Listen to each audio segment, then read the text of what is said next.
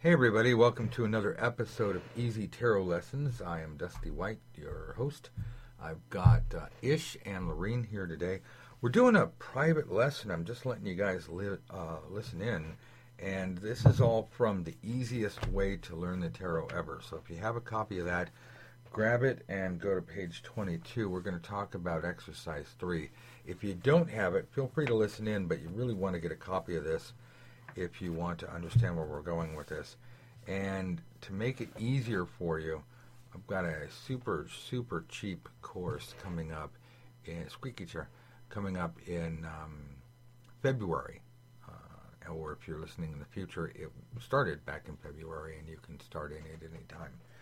But I want to talk about exercise three um, and the importance of finding or having the ability to find commonalities between individual tarot cards and how this will enhance the accuracy and uh, precision of your readings. Um, if you're new to this, I do not advocate ab, abdicate. I do not advocate artificial systems in the tarot, such as astrology and numerology and Kabbalah and all this stuff that's been forced into the tarot. If I just pissed you off, you know what? Oh well, bye bye. Um, I realize it's popular, and I realize a lot of people say, "Oh, but you must have this." And I am not at all anti-astrology. Matter of fact, I'm an astrologer. I uh, I like numerology. I think it's inferior to astrology, but most astrologers think that. Um, but it's still cool. And uh, as far as the Kabbalah, um, I, I love the Hebrew religion and culture, and I would love to study more of it. What I don't like is the salad bar mentality, uh, where people pick and choose what they'll read, and especially if they don't bother to actually study the language and, and, and what the letters actually mean, and um, understanding the culture of where it comes from so you understand how it all ties together. You can't just look at the tree of life and, and read a couple of words and go, oh, and then suddenly you're an expert. It doesn't work like that. And then throwing it onto the tarot, it's it's literally a square peg in a round hole, and that's my problem. If the tarot was designed by Kabbalists, that would be one thing. The tarot is just a game. People play it all the time in uh, in Europe, and we have forced it to become a divination system. Okay, that's cool, but we have to kind of wiggle it into place to make it work. Well, a much easier and more accurate way of doing this is to look at the images and see what the images are saying to you so that your intuition can guide you to the answer that you want. And we'll talk about how to actually read the tarot in several podcasts coming up. But for right now, the whole point of these exercises is to simulate the exact thing that you are going to be doing in a real life reading. Now, who the hell am I to talk about this? Well, I've been reading for several decades. I've been teaching for two decades. My students um, are some of the better readers in the world. Um, I have students all up and down the economic scale, all over the world. I have housewives, which I love. I have um, students, which I love, like like college students and, and whatnot. Uh, but I also have doctors, surgeons, executives, lawyers. Um, so it's not like I'm limited to one area. And I think what makes this work is it's not about me. I am just here to give you information. But I think the information that I can give you is vastly superior to what you'll find elsewhere. And besides, this stuff is free. So take it all with a grain of salt. Make it work for yourself. If it doesn't work, stop listening. Do something else, you know. Try somebody else. I'm good with that. Matter of fact, try everything, but be very, very careful not to buy into the dogma of you have to study this, otherwise you couldn't possibly understand the tarot. Or watch out for anybody who wears a robe, changes their name to something really exotic, and charges you outrageous fees to join their club. And you have to learn new terminology um, and study their dogma to understand the tarot. That's where scams start. So be very, very careful with that. And anybody who says the tarot has anything to do with Egypt, I want you to run away real quickly. Nothing against Egypt. Of course, I'm talking about ancient Egypt, like the pharaohs, you know, or Royal Road, or any of that stuff that Mathers and Waite. It's a bunch of lies and, Crow- and Crowley. You know, uh, again, if you if you're a big fan of Crowley, sorry. Um, how about you do some research to figure out what he was actually talking about before you just start eating his tripe he was selling. Okay, so that's enough of a rant. I'm sure I've kicked off uh, enough people um, so that they've stopped listening. Now let's get into the good stuff that actually works for people. So, Ish and Lorene, uh, I want to talk to you about the importance of commonalities. Now, you guys are students, but I don't expect you to have full answers just because I hit you uh, unannounced and, and, unprepared. That said, let me ask you, uh, Lorene, opening yes. thought before I go into any of this. Do you have any thoughts on why it's important to understand the commonalities in cards in a spread? How could that possibly make your readings more in depth? Uh to me, it always feels like confirmation and validation that I'm on the right track, or if it's a really important message, it's going to come more than once. and so I kind of see the thread, if you will, in one of the spreads that I do. I like that. I don't like readings where people go, here, I got a deck of cards right here.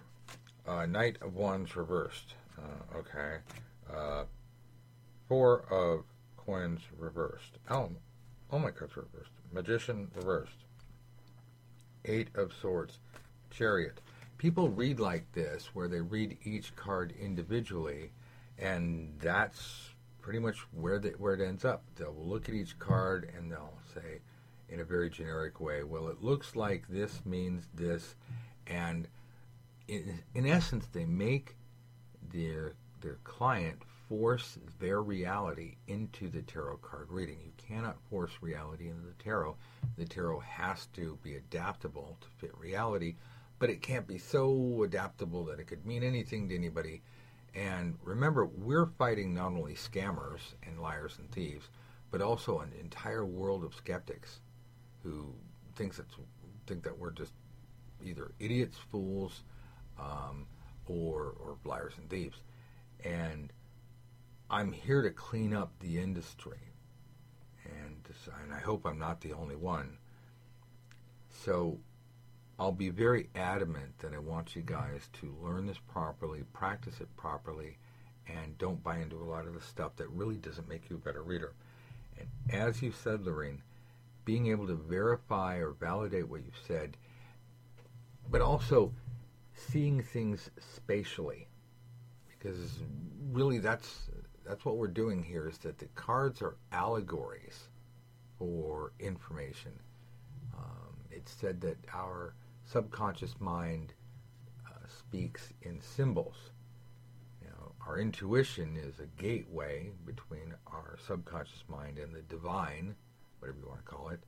And so we're trying to massage that gateway open or that valve open so that we can ask a question, send it out to the universe, um, get spirit, get the gods, get Jesus, whatever you want to call it. Um, get that information inside our head and let it flow through us without our emotional bias, prejudice, or, or logic trying to reshape that information. We can always apply our bias and logic after the words are out of our mouth, after we have had a chance to allow the divine to speak to us tarot is a great tool for enhancing our intuition, but to use it to its maximum benefit, these exercises are designed to give you the experience of reading for people in a non pressured environment. Ish, any thoughts on why it's important to understand commonalities in that cards share or anti-commonalities, non-commonalities uh, in a spread? Um, I think it's uh, my experience has been very similar to Lorene's. Um, it's it's always very interesting when within a spread the cards are kind of supporting each other. Um, so yeah, I like what you said. We see when we see cards interact, we develop a much more or a much greater depth of understanding of the situation. The difference between an amateur painting and uh, the painting of a master is the understanding of colors and textures and how light interplays and the ability to just take a, some goop, some colored goop, which is really all oil or acrylic is, and to turn the various colors of goop into um, a pre-Raphaelite uh, masterpiece. Uh, you know, like um, my favorites, uh, Bouguereau and uh, Waterhouse, or Da Vinci, or Michelangelo, or um, or any you know uh, Picasso if you're really into the weird stuff. Um, was not a pre Raphaelite, as I understand. The point is that we're doing the same basic thing: is we are taking information and we are boiling it down to specifics that apply to our client and we'll talk in future lessons about how to phrase questions and why questions are important and how cards don't really have a meaning. It's not like a card has a meaning. I don't like people asking me, uh, a matter of fact, I don't like people asking anybody, what does this card mean? I want you to ask, what can this card mean? Or if somebody says, well, what does this card mean? In general, you say, well, it can mean this, this, this, this. It's like, well, that's no good. How do you know what it means? The card only means something in a reading when it, okay, A, in a reading, B, as it uh, relates to the question you asked, which is dependent on and tied into the client's circumstance, whether the question you ask is specifically the question that they asked you or not because you are the person who is getting the uh, getting the information. If they were trained, they'd do it. So for commonalities, let's give some examples here. Uh, if you're playing along at home, hopefully you've done exercise 11, you've got the cards up. If not, you're going to have to either visualize the cards, find a poster of the cards really quickly, or pause the deck if you can't visualize. Uh, pause. I'm sorry. Pause the podcast if you can't visualize the deck, and just take a look at uh, at the cards as you pull them out.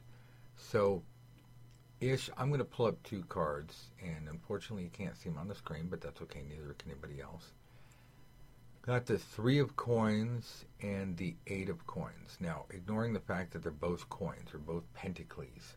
Um, Lorene, I'm going to give you first stab at this one. What are some of the commonalities that just jump out at you?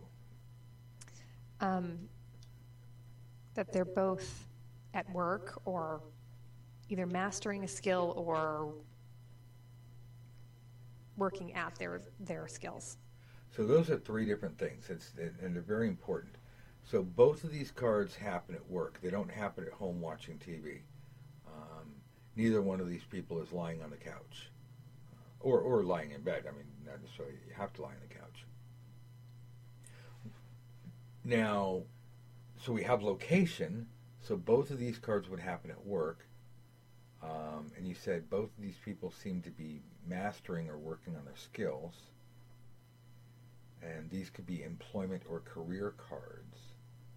Ish, would you say these people in the Eight of Coins and the Three of Coins, specifically the Three Coins, I'm talking about the man uh, holding the, the, the, the hammer. Would you say these people are industrious or lazy? Do you think they're ambitious or ambivalent? What do you take from it? I think they're both industrious. I think they also like working alone. Um, they're definitely That's a good point easy. because the guy does look like he's, hey, I'm working here. And then, just for fun, anti-commonalities. Um, Ish, you've heard me talk about this before. What's the biggest difference that, that jumps out at you between these two cards? Excuse me. Well, one of them is inside. Um, Is he technically inside? I mean, he could be inside. oh, um, but one of them is working undisturbed. So That's the thing I want to get at. Is I like the way the Eight of Coins, even though he's said to be the apprentice, he is happily working, totally undisturbed, and the other guy is being pestered. Now, just being able to see the commonalities of the cards allows you to also see the anti-commonalities or the uh, discrepancies between them. And this allows us to understand, have a greater understanding of the cards in our reading. So, Lorene, if we had a this or that spread, just just let's say two cards, and these cards came up, and your client said, "Well, I'm thinking of, of working at the office, um, but I want to work from home. What are the advantages of or disadvantages?" Just based on these two cards and their commonalities or um, discrepancies, uh, what would you what would you just play off that? You don't have to give them a big, thorough, in-depth reading, but what Oh, jumps out at you? good. um, well, it seems to me like either option is viable. Um, but Very good, by the way. I, I I like that. Okay. Uh, and it seems like if what I sense is that if it's in the office, that have to be willing to be observed and critiqued and uh, meet somebody else's standards, perhaps on a whim, right? Yeah. When they when they come by. Versus, and, and this is something that actually happens in daily life. And I like the way you did that because we're not just looking at the card saying, well, you're going to work with a round hammer. You know, you're saying, hey, you know what? This is stuff that actually happens daily life. People are, hi, can can we have a minute to, to visualize and you know, all the corporate speak that I hate so much. Oh, but please continue. I, I'm interested in what you have to say. um, versus working from home, the nice thing might feel like not being disturbed and having the time to be very productive, but it might also be somewhat isolating because there's not a not as much um, I don't know huge social interaction in that environment. That is true. It's kind of like homeschooling. Maybe you get more education, but you don't you don't develop a relationship with the neighborhood bully, or you don't get to bully other other people. Interesting that I have to be a bully. Well, you know, yes. uh, I want to throw out something real quick here because I want to play off what you said. If we took the eight of coins, little guy hammering away, if we said that that was working at home, well, it seems to me that one of the problems is it might feel routine, like the day never ends. It's like I'm doing the same thing over and over and over. And I think that plays into what you said about a lack of social interaction is that without those distractions or that, that white noise of uh, the buzz of the office with phones ringing or people walking by and I want to say typewriters going, but we don't have typewriters anymore. Um, yeah, maybe you can get more done. Maybe you can be more productive, but it seems like it might be a little routine for some people. And that's where, yeah, I think this where you really have to talk to your client and say, what is your preference? I mean, you're six months in. Do you really enjoy not being disturbed so much that you love obsessing, just work, work, work, work, work, look how much I can get done? Or is that environment going to drive you crazy? We can't make that judgment for someone, but we can ask them, this is what you're going to encounter. And see, this is how we, we, um, we get to interact with our clients. And we're not cheating. We're not, we're not trying to get information from them and regurgitate, but we're able to, to, to draw information from the face value of the card and give our client uh, good information about what they're going to experience and then ask them, is this really what you want? Does that make sense, Ish? Yep, that makes sense. Another thing is, uh, and this is just my opinion, it doesn't have to be anybody else's, but it seems to me if we take the three of coins as working in the office, I like what you said, Lorraine, but I want to throw on there that it seems that working out of the office, you might do, you, you'll end up doing uh, more masterful work. It'll be less um, rudimentary. Mm. That's what I'm seeing just as a just as a comparison between these two cards. Do you have any thoughts on that? If you're saying if you work from home, so the eight of No, if you work from office, Oh. see how the guys um, in the Three of Coins, it's all masterful. yes, Um, it's more artistic. yes, Now, Oh, it yeah. seems like in the office, you'd have a lot more resources and input. Even Yeah. though you might be bothered by people, you can look over, hey, Joe, I've got a question about blah, blah, blah, blah. Or you can run into the manager's office and say, what is, does the client want this specifically? Where, uh, so there might be more intricacy. Where if we look at the Eight of Coins, um, he's really just stamping out it's almost like factory work. He's stamping out the same exact coin. There isn't that um, that wonderful arch. So do you Exactly. see what I say about how? Oh, completely. I, I just think the collaboration in a work environment, you know, in the office, is more accessible. And this is we all we did is just looked at two pictures in a generic situation. We didn't have to pull out any artificial system and, and try to force it on and and three versus eight and, and and I'm not saying that's bad. I'm saying don't do that to get to where you need to be. We can't systemize. We can't formulate um, a mechanical process that will make reading the tarot cards easy. We can't, and also we can't sit there and just keep looking in the back of the book. We have to be able to look at the cards and let them speak to us. This is what the pros do, and I want you guys to be able to read like pros. Ish, uh, I'm going to pick on you next. Um, pick out a card from your deck, please. Matter of fact, pick out two cards, and we'll see if we can spot commonalities uh, or if they look um, not so much opposite, but uh, let's say opposed or even diametrically opposed. So I have the Seven of Cups. Okay, let me get the Seven of Cups. Can you speak up a little bit, please? Thank you. Seven of Cups. And what else? and the nine of coins. Okay. Well, Ish, uh, anything in common? Any that just jumps out at you, or anything where you go, "Wow, these cards are opposite because." I think the cards are very similar because both people seem to be in a position to make choices or have access to choices. Yeah, that's a good point. They both seem to have a lot of resources. Yep. I mean, here in the Seven of Cups, um, there's nothing specifically that says that he has to choose one, uh, although that's generally the accepted uh, method uh, of belief is. But he has two hands. He could probably grab two of them. I'd grab the hot chick and the jewels. Sorry, that was pretty lame. Um, but yeah, so so it's quite possible, and and it could be like Aladdin's cavern. It's like, wow, I just hit the jackpot. Fortunately, I'm the only one who knows where all this stuff is. Um, or it could be like these are all the hats he could wear. You know, today I'm going to take Mr. Dragon out, tomorrow I'm going to take Mr. Snake or or the Laurel. So it's not.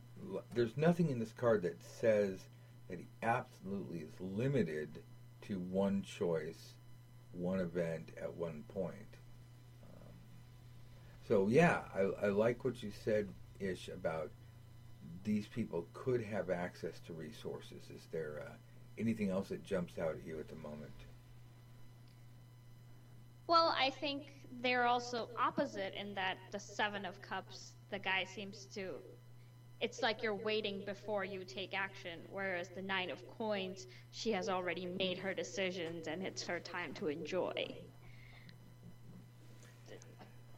She she does seem to have more confident uh, control of her assets.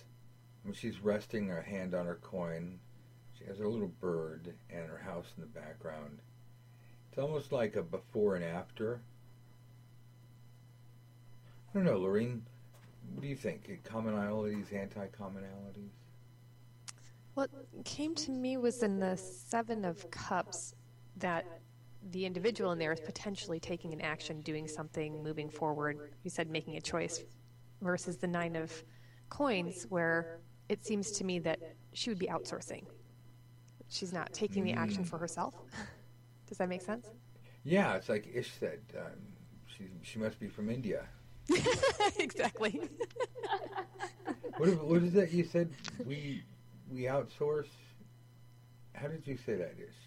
Oh, I said we were the original outsourcers. We don't paint our own walls or take out our own trash. Oh, that's, that must be so nice. Maybe I can get my cat to do that. Hey, cat. Uh, he's nowhere around here. He's hiding under the bed, just sleeping the day away. So, the whole point of exercise three is not to delve too deeply. It's not to sit there and rack your brain. Just go through and, and find commonalities, and and uh, if you can't find any, sometimes you'll find cards just don't seem to make sense together. That's okay. Put them off to the side. Don't stress out about it. And you'll see other cards where you go, it's not so much what they have in common. It's that it's like you're from Mars and you're from Pluto, which works for cars but not for human beings. That's just stupid. Um, Lorraine, Yes. can you give me two cards and we'll we'll see just random cards. We'll see if we can make anything out of them. Okay. I've got the Six of Wands and the Eight of Cups. Okay, so we've got a guy and a horsey, and then we get the guy in his little red coat. I keep thinking that um, whoever was in charge of coloring, because I used to think it was Pam, but Pam wasn't. Uh, all she did was the line art, and and even so, a lot of that was um, at Waite's dictation. But uh, yeah, whoever did the coloring, I like to think um, that uh, they specifically made coat and boots red to go. Look at me look at me look at me because they really stand out where where everything else kind of blends in with the yellow and the blue and the black and it, it really forces you to focus on that character. Okay again everybody just to remember all of this is in the easiest way to learn the tarot ever. You can pick it up on amazon barnes and noble uh, ask your local bookstore; they'll get it for you. Um, if you live outside of the United States and or Canada or any place where there's an Amazon, uh, try the Book Depository. I think it's called BookDepository.com.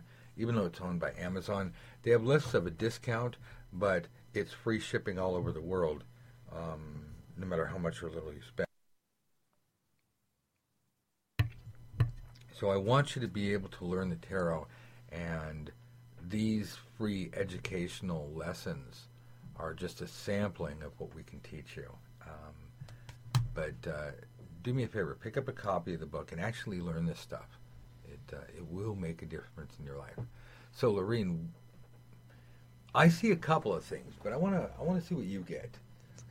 The, the first thing that comes to me is just um, a job or work well done, right? So the, the cups are all lined up and Oh, Yeah, right? they are they are kind of stacked up nicely. hmm polished, and uh, in the wands, of course, parading around as is, as if in celebration. Look at me. Well, remember that um, the he's got a laurel on his head. He's got a wreath or, or a quoit uh, and the staff. And I like to say, I remember growing up in America in San. Uh, it it seemed a generation earlier than me, but the the older guys, you know, the twenties and the thirty year old guys, would drive around with a garter belt, uh, or I'm not a garter belt. I, like I know what a, they, a garter, the little, you know, the the frilly bracelet looking thing that allegedly, from what, because you know, I was eight, I didn't know, but apparently this is what um, hot chicks wore on their thighs as a decoration, and somehow by having one on your uh, rear view mirror meant that you were some kind of stud. Absolutely. That's exactly what I'm seeing here. Is everybody's got a stick, but he's like, uh, literally, that's very phallic. It's like I have scored. Look at me. He's he's waving around like a flag, like, haha, look what I got last night. Um, again, if anybody's offended by this, remember we're not the first generation who had sex, and back in the day. They were a little bit more artistic in the way they flaunted their sexuality. Well, maybe not in the Renaissance. It's like, look at these. Like, I'm blind. I'm blind. Um, but yeah, the whole wreath and quoit thing. It's funny that that was a, a game, but it was nothing more than a than than a mating ritual in a sense. So this card just screams out um, overt sexuality and, and conquest and like look, look at me I'm I'm virile. And of course you know even his horse has got a dress. But uh, yeah so I like what you said about a job well done. Um, ish I'm looking for something and uh, I just want to ask you real quick and I'll go back to Lorene is there one thing that jumps out at you and says wow this strikes me about these two cards, like a commonality? Well, what strikes me the most is that they're both alone in their position. Um, in the Six of Wands, it's Wow. like I hadn't thought about that. This is why I love talking to other people. Yeah, he is. If you're elevated, you are kind of, you know, it's lonely at the top. You are kind of uh, alone in your own world. You, no, tell me, tell me more. I, I know I like to interrupt, but uh, no, no. I- It's exactly. It's lonely at the top. He's alone. Nobody has the troubles that he has on his shoulder. And the Eight of Cups guy, again, he seems alone on his adventure. Um, something he needs to do by himself. they're both facing right, but that's just a coincidence.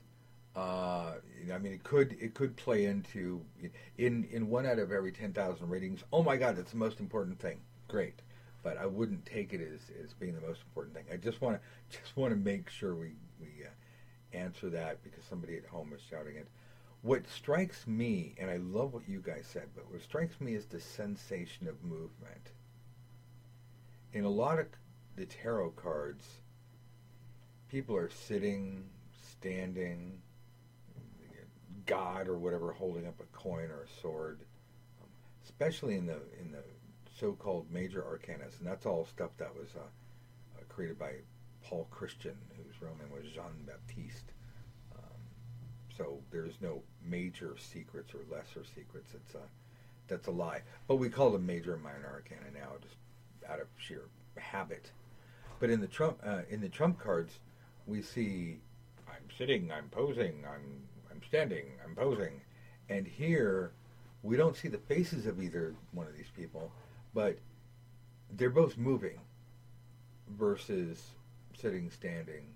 So I feel like something is changing, or something is. These cards seem like something's happening. Lorene, Oh, something that's is my goopy thoughts. What do you think? No, it's something is definitely happening because what I mean, what's come to me just in a sense because we were just talking about work. Um, the Eight of Cups, he's he's really done a, a stellar job and it's beautiful and it's all Yeah. organized and what have you. And so he's walking away from his job, retiring because the Six of Wands slept with the boss and made his way to the top that way. So he's taking his position, Oh, but because he slept with the boss. Well, another thing here. Now, this is going really deep and doesn't necessarily have to apply to every reading, but I'm going to zoom in a bit here. And if you can't see the uh, the screen, of course, um, feel free to pull out a magnifying glass. But on the Eight of Cups, we have eight cups stacked, five and three, and we have a middle spot where we can see the gentleman's boots. Now, that might have been just a nice artistic way of allowing us to see him without him being blocked by the cups. But the net effect is it looks like something's missing, which is, you know, reflected in the crescent moon and the full moon, uh, which I still say the crescent moon needs to be the reflection of the water. The full moon needs to be in the sky what he's chasing. Um, that's that's deep metaphysical stuff. But the fact that there's a gap between the cups, and then when you look at the, the angry guy on the far left, uh, now if you have a variant of this deck, they probably changed it, and you won't be able to see angry guy. But uh, he looks like he's got a little Hitler mustache, and, and he's frowning, and he's the guy at the very back of the parade in the Six of Wands. Um, so both of these, you know, when when you're just looking at commonalities, I see a hole in your plan or a um, a weakness because everybody's supporting him, and then he can't see angry guy behind him. And here, uh, in the uh, that's in the Six of Wands, and in the, in the uh, Eight of Cups, we have it's almost like all these cups are stacked nicely, but there's a hole, there's something missing. Mm-hmm. So um, again, very very minor point, but just as far as commonalities go. Ish, would you pull out two cards, please? Uh, yes. Um, five of swords and two of coins. See, five of swords. This will take me a moment to pull up, so it gives you a chance to look at that. So, okay, uh, Lorene, I'm going to change it up. I'm going to make you go first. but she pulled the cards. I know Um, that's that's why I thought she'd have an extra moment to look at it, so I thought Yeah. I'd pick on you first. Oh, I, I see right away. Is there anything that you go? Oh, hey, look, just something they have in common. Water in the background. Absolutely, right? Okay. Not just water in the background, but even though they're completely different styles of water, in the two of coins, we have two tall ships, indicating ocean or large body of water.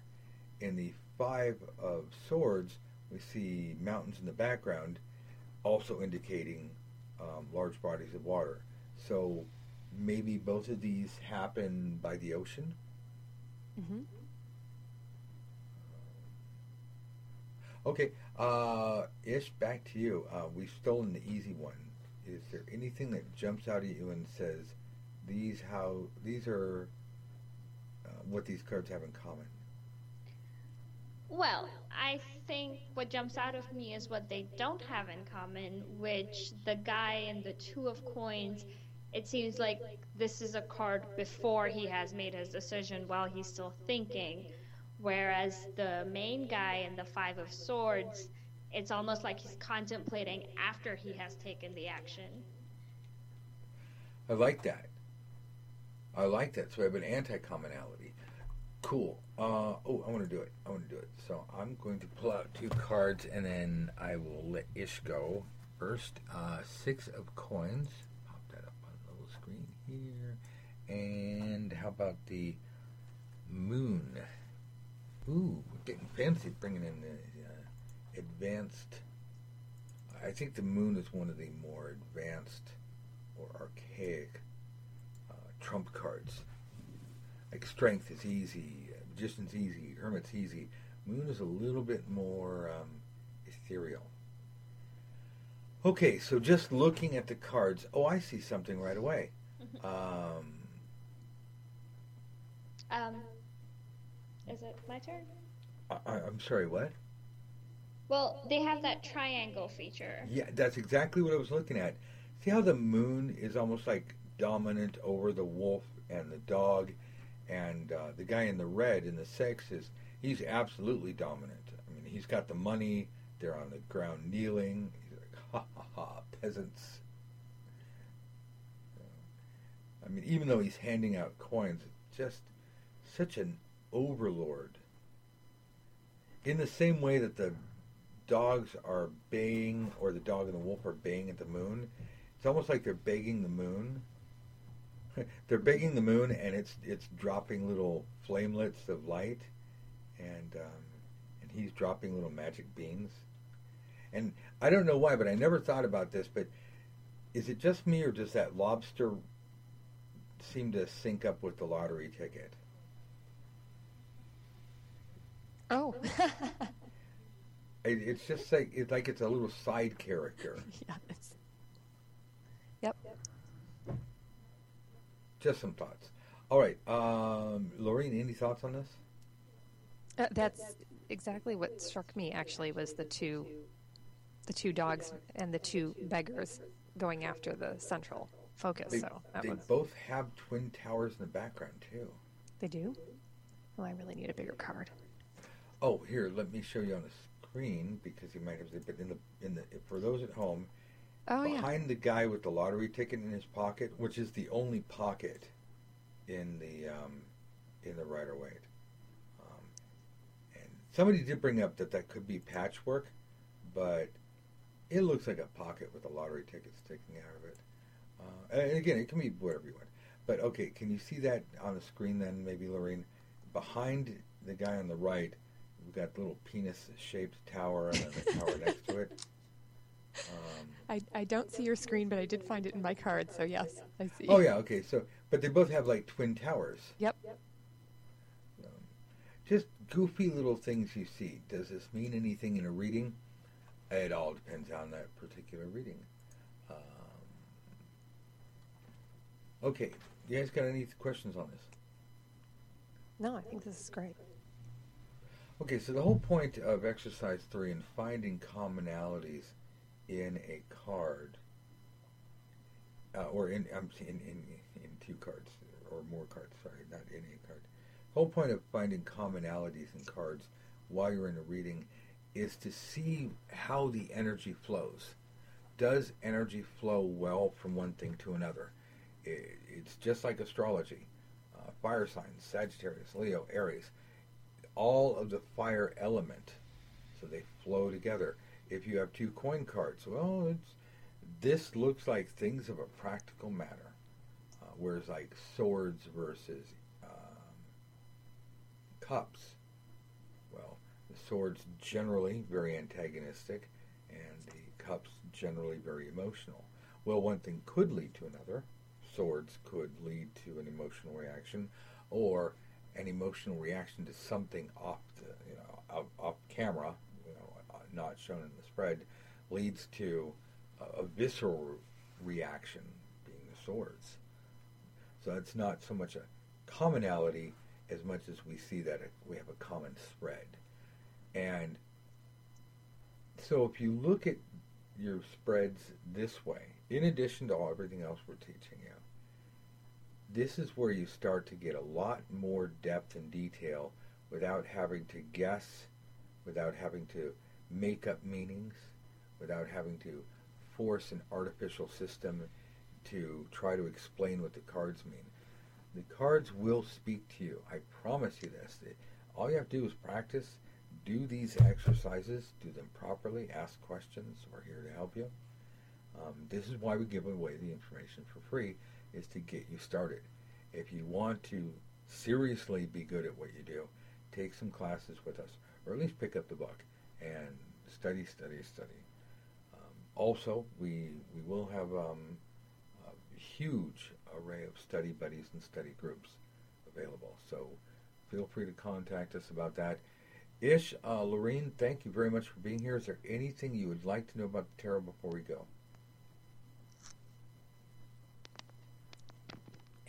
Nope. yes, everything, and nope. Not for purposes of the conversation. Does that count? Yay. Well, um, I like doing this. Hopefully, we'll see you guys soon. And uh, anybody who's listening, thank you very much for listening. Feel free to comment, ask questions, um, rant, yell. Let me know what you need. And uh, it's it's our goal here at the House of White to really help you master this stuff. You can learn anywhere. I appreciate that.